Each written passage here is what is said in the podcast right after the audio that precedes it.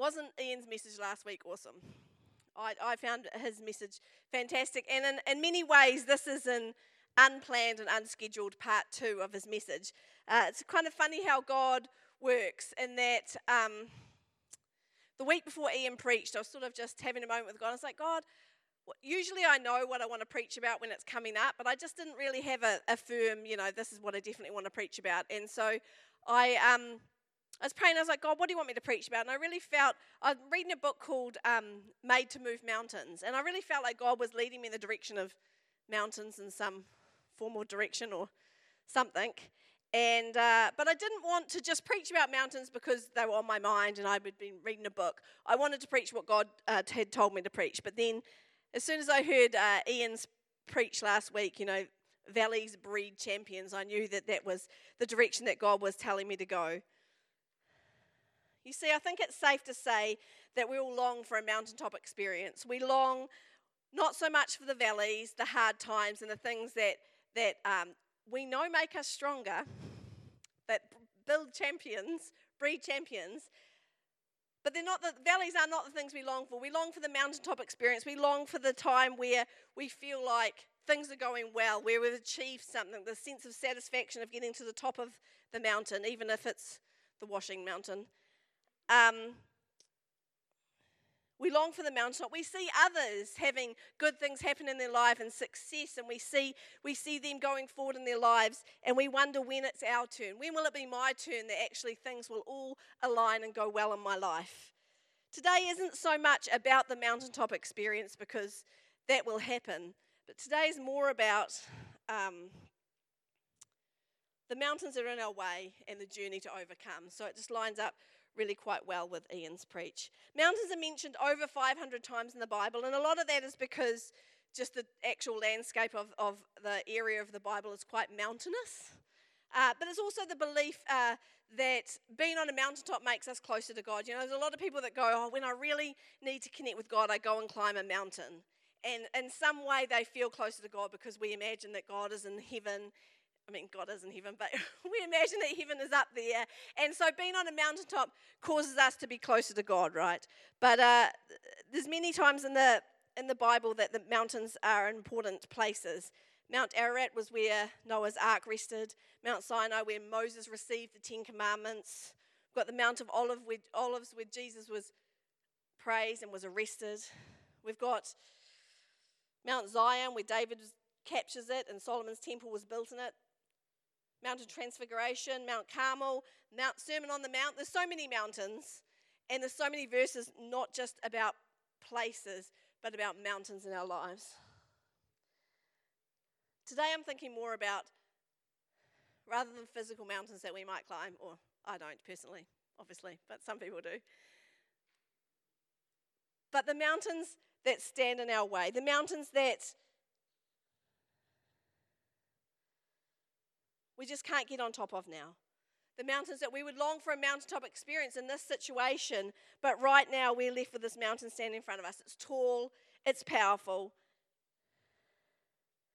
leaving us not knowing what we're really supposed to do to conquer this mountain. But you know, the Bible is very clear about what, what, what the Bible says about mountains. In Matthew 17, verse 20, Jesus told them, I tell you the truth.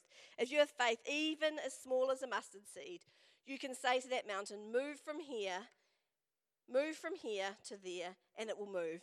Nothing will be impossible. God moves mountains miraculously. He does. Sometimes we can stare down the impossible and it stares right back at us, but then in a moment, God casts it to the sea and makes a way where there is no way. But some mountains, God doesn't move and we need to be honest about that. Some mountains God doesn't move. They're sitting there in front of us, blocking our path, obscuring our views, and wearing us down. These mountains were created to climb. So today I'm kind of preaching about mountains, moving them, climbing them, and bypassing them. Because I believe that, uh, I kind of just believe that that's kind of the way uh, forward. We're made, to cl- we're made to move mountains. God created us to do hard things. We don't climb mountains because we're capable. We climb mountains out of obedience to God, and God is with us as we climb them. But firstly, I want to talk about moving mountains. Just realised I didn't like highlight notes for you when you, knew, when you knew the slides, so you have to listen really closely, won't you? So you know which slide to put up. Sorry about that. I've already said uh, what the Bible says in Matthew about moving mountains. But one thing the Bible doesn't say about moving mountains is it doesn't actually say pray about your mountain. It doesn't say complain about your mountain. It doesn't say worry about your mountain. What it does say is it tells you to speak to your mountain. Back in Matthew and then again in Mark, Mark verse 11, Mark chapter 11 verse 22. Then Jesus said to the disciples, "Have faith in God. I tell you the truth. You can say to this mountain, May you be lifted up and thrown into the sea, and it will happen. But you must really believe it will happen and have no doubt in your heart. I tell you, you can pray for anything, and you'll and if you believe that, you will receive it. It will be yours. I don't think the Bible tells us not to pray about our mountains, but it does tell us to speak to our mountains. It does tell us to speak to the things that stand in the way that we know God wants moved, to speak to those things with power and authority, and they will be moved. Amos 4, verse 13 declares, For behold, he who formed the mountains and creates the wind, who declares to man what his thought is, and makes the morning darkness, who treads the high places of earth, the Lord, the God of hosts of the Lord God of hosts is his name. So if God created those mountains, clearly he can move them. There isn't a verse in the Bible that directly says God moves mountains. I think God makes it quite clear in the Bible that He can, but, but the Bible doesn't specifically say God moves mountains. That, that, those words together do not appear in the Bible. But what the verses do say is that God has authority both over physical and spiritual mountains in our lives. That He has authority over them and He certainly has the power to move them. We talked last week about um, speaking the word. You know, we need to be imitators of our Father, speaking, speaking His word, speaking words that cha- when when God spoke, when Jesus spoke words that changed things around Him, it changed the environment. We have to do the same. We need to use our words to change the environment around us. But to speak to mountains, we kind of need to know how to do that. Like, how do you do that? So I've got three very quick just ideas really on ways that we can speak to the mountain. Number one is you need to know who you are in Christ. Now, if you don't know who you are in Christ, you can very, do you know what? You can even just Google it. Who does the Bible say I am? And you will be flooded with uh, articles or whatever. But just for a quick uh, recap, you are complete in Him, who is the head and rule over all, rule and authority over all. That's in Colossians. You are free from the law of sin and death. That's in Romans. You are born of God. The evil one does not touch you. That's in 1 John. You have the mind of Christ, says 1 Corinthians. You have the Spirit of God who's greater than the enemy living inside you, 1 John.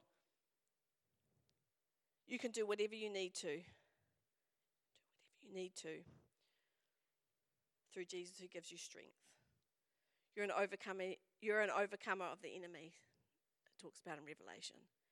We need to know who we are in Christ. We need to know that we are His children, we, that we are loved, that, we, that He has a plan for us. We need to know who we are in Christ before we can speak with boldness. Number two, speak with boldness and authority. In Mark 16, it says, You have received the power of the Holy Spirit. He can do miraculous things through you. You have the power and authority over the enemy in this world. Speak with boldness and with authority. You know, number three, I just think we need to believe. We need to believe that we serve a God who moves mountains. We serve a God that doesn't want us to be trapped with no way out. We serve a God who moves mountains. The Bible is very clear about that. An example of this is of the disciples in Acts 3, verses 1 to 9. Peter and John went to the temple one afternoon to take part in the three o'clock prayer service. As they approached the temple, a man lame from birth was being carried in. Each day he would be put outside the temple gate, the one called a beautiful gate, so he could beg from the people going into the temple. When he saw Peter and John about to enter, he asked them for some money. Peter and John looked at him intently, and Peter said, and then Peter said, Look at us. The lame man looked at them eagerly, expecting some money. But Peter said, I don't have silver and gold for you, but what I have, I will give. In the name of the Lord Jesus Christ of Nazareth, get up and walk. Peter took the lame man by the right hand and helped him up. And as he did, the man's feet and ankles were instantly healed and strengthened. He jumped up and down, stood on his feet, and began to walk. Then, leaping, walking, leaping, and praising God, he went into the temple with them. Peter didn't even pray for him. He used authority and commanded the man to walk in the name of Jesus. And it was God's power that healed him. But Peter used the authority over sickness and disease to minister that healing power.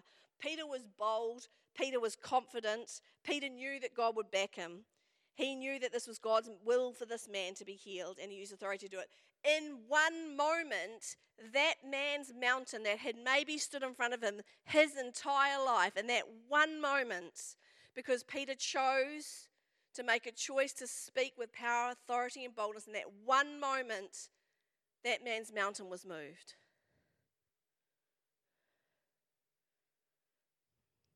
We need to speak less about our mountains and speak more to them. Complain less, worry less, speak less about them, and speak more to them. Last night, my family was watching a movie, and it was it was my choice because after about half an hour of no, I don't want to watch that. No, I don't want to watch that. I was like, I'm picking. So I picked a movie, and I'm going to be honest with you, it was pretty slow at the beginning, and the kids were all like, "Oh, what is this?" And it was also a little, um, it was a little bit Christian cringy. Would would be what I would call it. At the beginning, it was.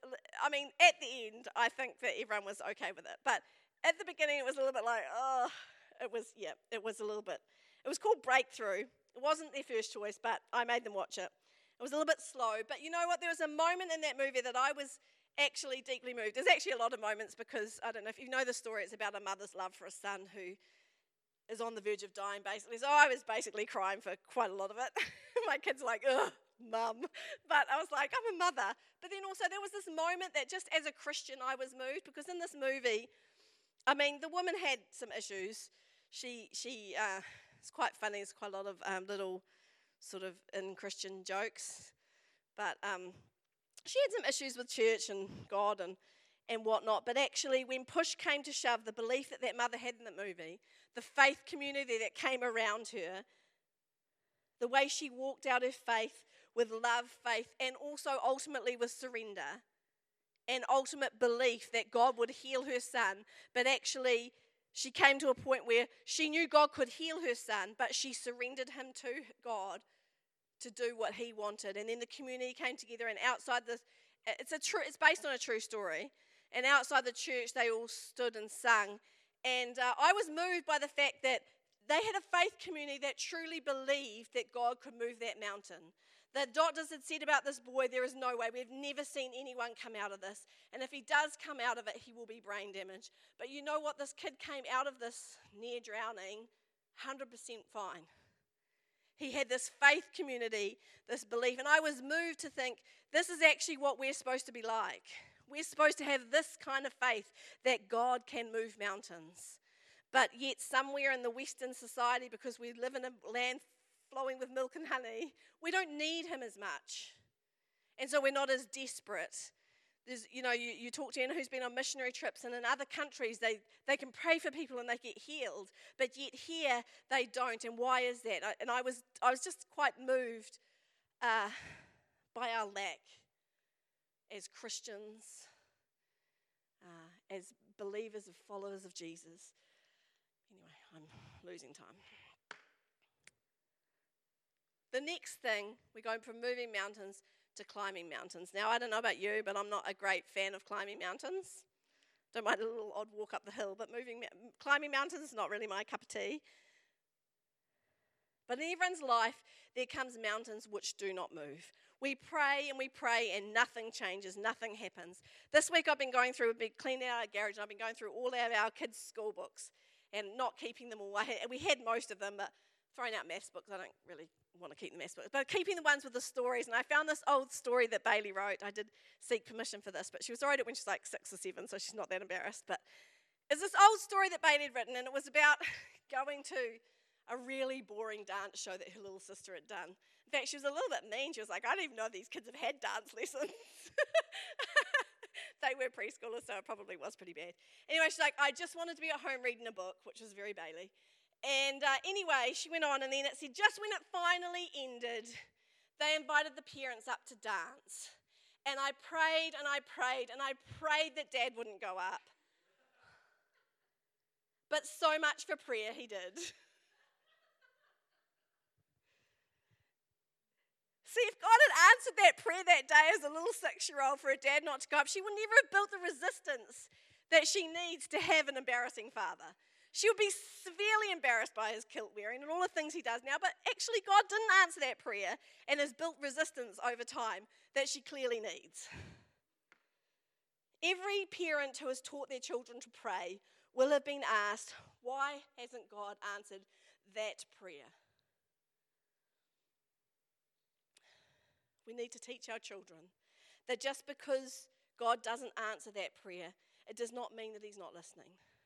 It does not mean that He doesn't care. It does not mean that He's not moving. It just means He has a different plan. We need to show our kids the prayers that God has answered because we're very good at looking at the ones that He didn't answer in the way that we wanted Him to, but not thanking Him for all the ones that He has answered and all the goodness that God has given in our lives. So we need to teach our children what God has answered and help them build their faith.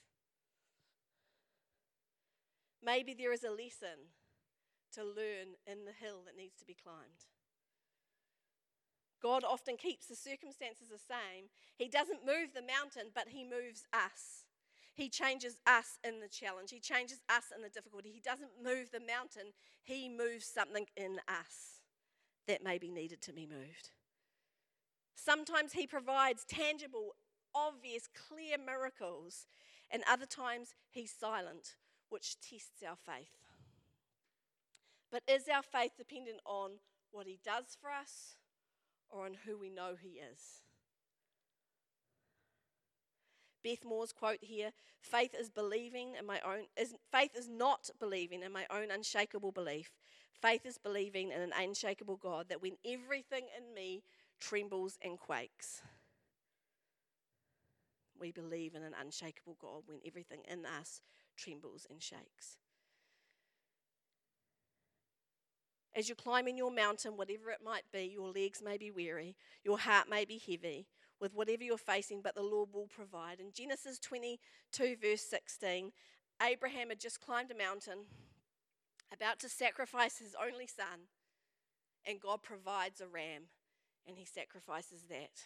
And in verse 14, it says, Abraham named the place Yahweh Yireh, which means the Lord will provide. To this day, people still use this name as a proverb on the mountain of the Lord it will be provided. On the mountain of the Lord it will be provided. Everything that we need, not everything that we want, but everything that we need will be provided. The thing about climbing a mountain, particularly a big one, is you shouldn't do it without a team. Don't climb the mountain alone. Don't climb the mountain without being fit. You don't climb a mountain without being prepared. When uh, Cam and Matt and all the those Mark and Yaku and the few lads go on trips, we often get an email. This is where we'll be. When, when I'm like, I'm, I'm, not coming to find you, but thanks for telling me. You know, we can we can call search and rescue and send them out if they don't return. This is where they've been. But you know, you be prepared. You let someone know where you're going to go. You don't climb a mountain without balancing risk and rewards. And you never climb a mountain by accident. Climbing a mountain is intentional.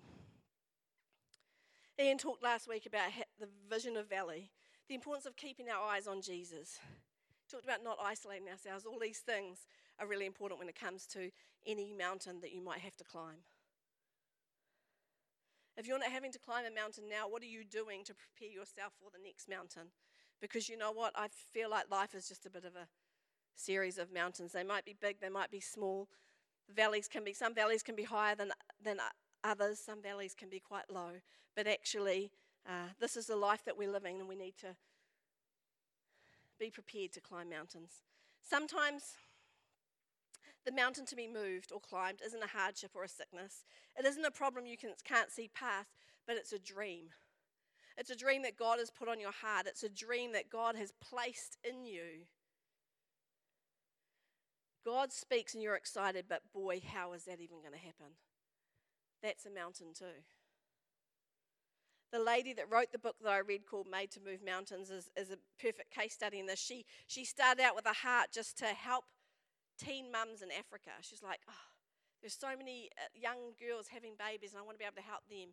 But then she worked out that in order to help them, she needed to help their parents and, and she needed to help with finances. And, she need, and so she's ended up running a massive non-profit. She's, she's got shops everywhere. She's got women making crafts, selling fair trade stuff. She's educating them. She's got group homes. She's got uh, birthing places where young people can go and birth in Africa. She's a perfect case study of like of, she saw this mountain, she saw this need that she needed to climb, and she needed God to do it. And it was one that she chose because it was a dream that God had put in her heart, her heart, a dream that would glorify the Lord. God often reveals His will by giving us dreams we didn't know we wanted and asking us to scale mountains we didn't think we could climb. He beckons us because He wants His glory revealed. Ephesians 3, verse 20. Someone wrote it on the chat this morning. Now, to him who is able to do exceedingly abundantly above all we could ask or think of, according to the power that works in us, his power that works in us, to him be all the glory in the church by Jesus Christ all generation. He is able. So we could dream something. He could give us a dream, and He is able to do exceedingly abundantly, but not if we sit back. We have to pursue and we have to choose to climb. He is able to do exceedingly abundantly more than you could dream of, more than you could imagine, for His glory. But we have to get ready to climb. There's a bit of a saying that I don't know if it's actually a saying or if it's just a saying in my house, but saying, uh, you've got to choose the hill you're going to die on. Is that like, that's, no one's nodding here. So, no, it's a few nods. Okay. So, you know, when our kids were quite little, um, Cam is really big on, like, they've got it, they need to be respectful, right? But sometimes tired children, well, children in general are not. And uh, so sometimes, you know, they'd be really tired and they would have done something a bit naughty, and he would be like growling them. And I'm like, ah, is this the hill we want to die on today, or should we just put them to bed because they're really tired? So it's kind of like a, a saying in our parenthood like, do we want to die on this hill right now, or should we just put them to bed and they go to sleep? When it comes to work, personal life, and parenting, uh, there are many hills, many hills that I'm willing to die on, and many that I'm not willing to die on. If it's about character, morals, health, and well being, then yes, absolutely. If it's about how many earrings are in the ear, what colour of the hair, even what they wear to a degree, that's not a, that's not a hill I'm willing to die on. We do have some ground rules of clothing, which I won't share now, but if you'd like to know them, I can share them with you. I would rather my kid had 10 earrings and a mohawk and was a nice person with character, morals, who love Jesus, then that just look the part, that they might have character and morals and they might love Jesus. That's a hard thing for us to deal with, I get that. It's hard for us not to judge, and it's, it, it's, a, it's, a, it's a it's something between us and God, isn't it? It's hard for us not to judge a person, a teenager, or any person based on their experience. But actually, if we judge someone based on their experience without getting to know their character, without getting to know if they love Jesus, then that's more on us than it is on them, isn't it? I'm more likely to die on the hill if we eat dinner together. Thank you. I'm more likely to die on the hill if we eat dinner together and you don't eat it in your bedroom than I am about dyeing your hair or the tidiness of your bedroom. I do make them tidy bedrooms occasionally, but I'm not like a every day your bed needs to be made kind of person because it's just not a hill I'm willing to die on. Thank you, Stephanie. I did need that.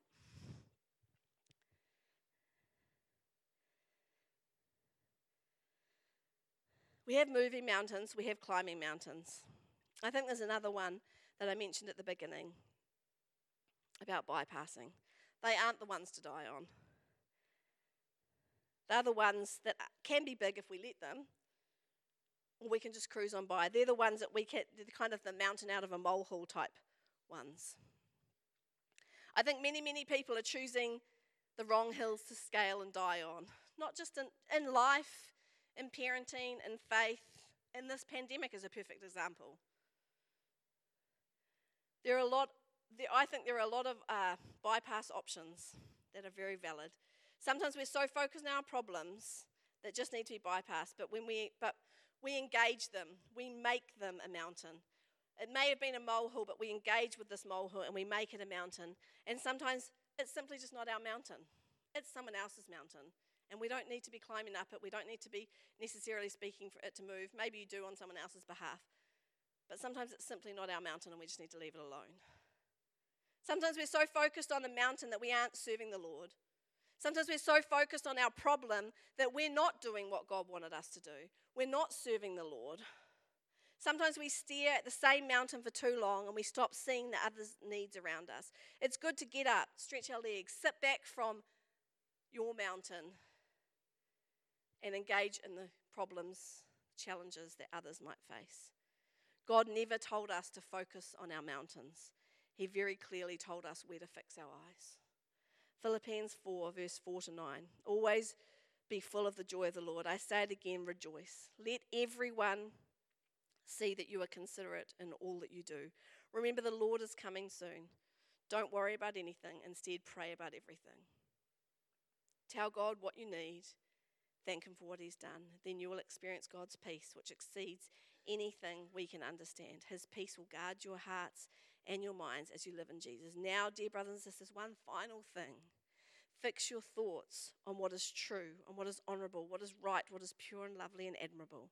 Think on these things that are excellent and worthy of praise. Keep putting into practice all the things you've received from me, everything you've heard from me and saw me doing. Then the God of peace will be with you. We don't focus on our mountains, we focus on Jesus. But God moves mountains.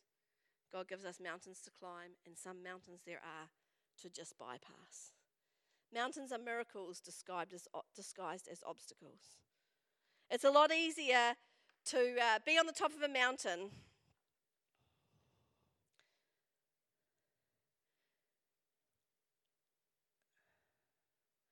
Some days we just, rather than glorying on the top of the mountain, sometimes from where we are, we need to look back at all the mountains that we've already come to the top of, all the things that God has already done in our lives not be so focused on the next challenge or the next thing that's in our way, but actually rejoice in the things that God has done in our lives, the, way, the times that He made a way where there was no way, and then suddenly that is not a problem anymore. Sometimes we don't even notice it. Sometimes we can be worried about something, and then all of a sudden we're not worried about it when we never acknowledge that God made a way where there was no way. Sometimes we need to pause at looking at the mountains and look back at the things that God has done and change our perspectives to stop and to praise Him. I honestly believe today that there are people watching, and God has given you a dream. Last night, as I was writing this, this is the last thing I, not the last thing I wrote, but it's the last thing I added in.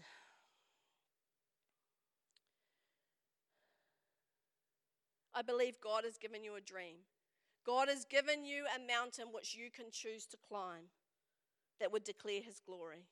But we're so busy sometimes just scaling the daily mountains of survival, of getting everything done that needs to be done. We're so busy focused on all the things that we need to do to make life continue, all the normal issues, or we're bound by fear, we don't even dare to start. We don't dare to allow that dream that God has placed in our heart, we don't dare to let it flourish. But oh, what the world may lose if you don't pursue that dream if you don't choose to climb that mountain that God has given you for His glory, what the world may lose, what you may lose in doing all that God has created you to do. I believe that there is dreams out there that you just need to choose to give to God. There may be mountains that need to be moved for that dream to happen. There may be mountains that you, there was very likely mountains that you need to climb. You know, when we see all these amazing people doing things for God, they climbed mountains to get there. They saw God's move, but they climbed mountains to do those things for the glory of God. You're not supposed to know how to do it, you only need to know who will do it with you. God is looking for us to, to believe in Him, the God that's impossible, but so often we're only doing the things that we know we can do ourselves. So often we're only putting our hand up to the, to the things, that, our hand up, or the, the things that we know that we can accomplish on our own. But actually, God is looking for people that are willing to let Him do the impossible through us. read this quote from the book God likes bad odds. He's not a gambler. He isn't taking a risk on us. He's very confident in His strength in our weakness. God uses flawed people to reach a flawed world. This other quote that I liked from the book that I read Worship of Jesus is rather harmless and risk free, but actually following Jesus changes everything. Psalm verse 121, 1 to 2. I look to the mountains, and where does my help come from? My help comes from the Lord, the maker of heaven and earth. Regardless of whether your mountain needs to be moved to climb or bypass, you've got a God, the maker of the heaven and earth. As you look to those mountains, He wants to be with you in those challenges. He is where our help comes from. It doesn't matter how, it only matters who. Who knows, you may have been assigned this mountain to show others that it can be moved or climbed. So, right now in your houses or wherever you are, I just want you to close your eyes. I'm going to pray for you. Lord Jesus, we want to thank you that you are the maker of heaven and earth. Lord, we want to thank you that you are the creator of the mountains, both physical and sometimes both physical and sometimes the spiritual mountains that stand in our way. That you are the creator of all things. Lord, I want to pray that you give us strength and peace for the journey. I pray that you would lead us and guide us to know what we're supposed to do with the mountains that stand in our way. I want to pray that you give us authority and boldness to speak to those mountains that need to be moved. That you'd equip us with the strength and the stamina in your word to climb the mountain that might need to be climbed and the wisdom to bypass the ones that are not for us. Lord, I pray as we go into this week that you would lead us, that you would guide us, that we don't need to know the how, but we only need to know the who goes with us. And I pray, Lord, for those that have a dream on their heart that they're too scared to allow to flourish. The dream that you've given them that will reveal your glory in whatever they do. I pray, Father, this week you'll continue to speak to them about that dream, and Lord, they would allow it to flourish in you. Lord, that you give them the strength and the wisdom to climb the mountain you're calling them to climb. We pray for your power, your anointing, your authority, your peace, your presence in our lives.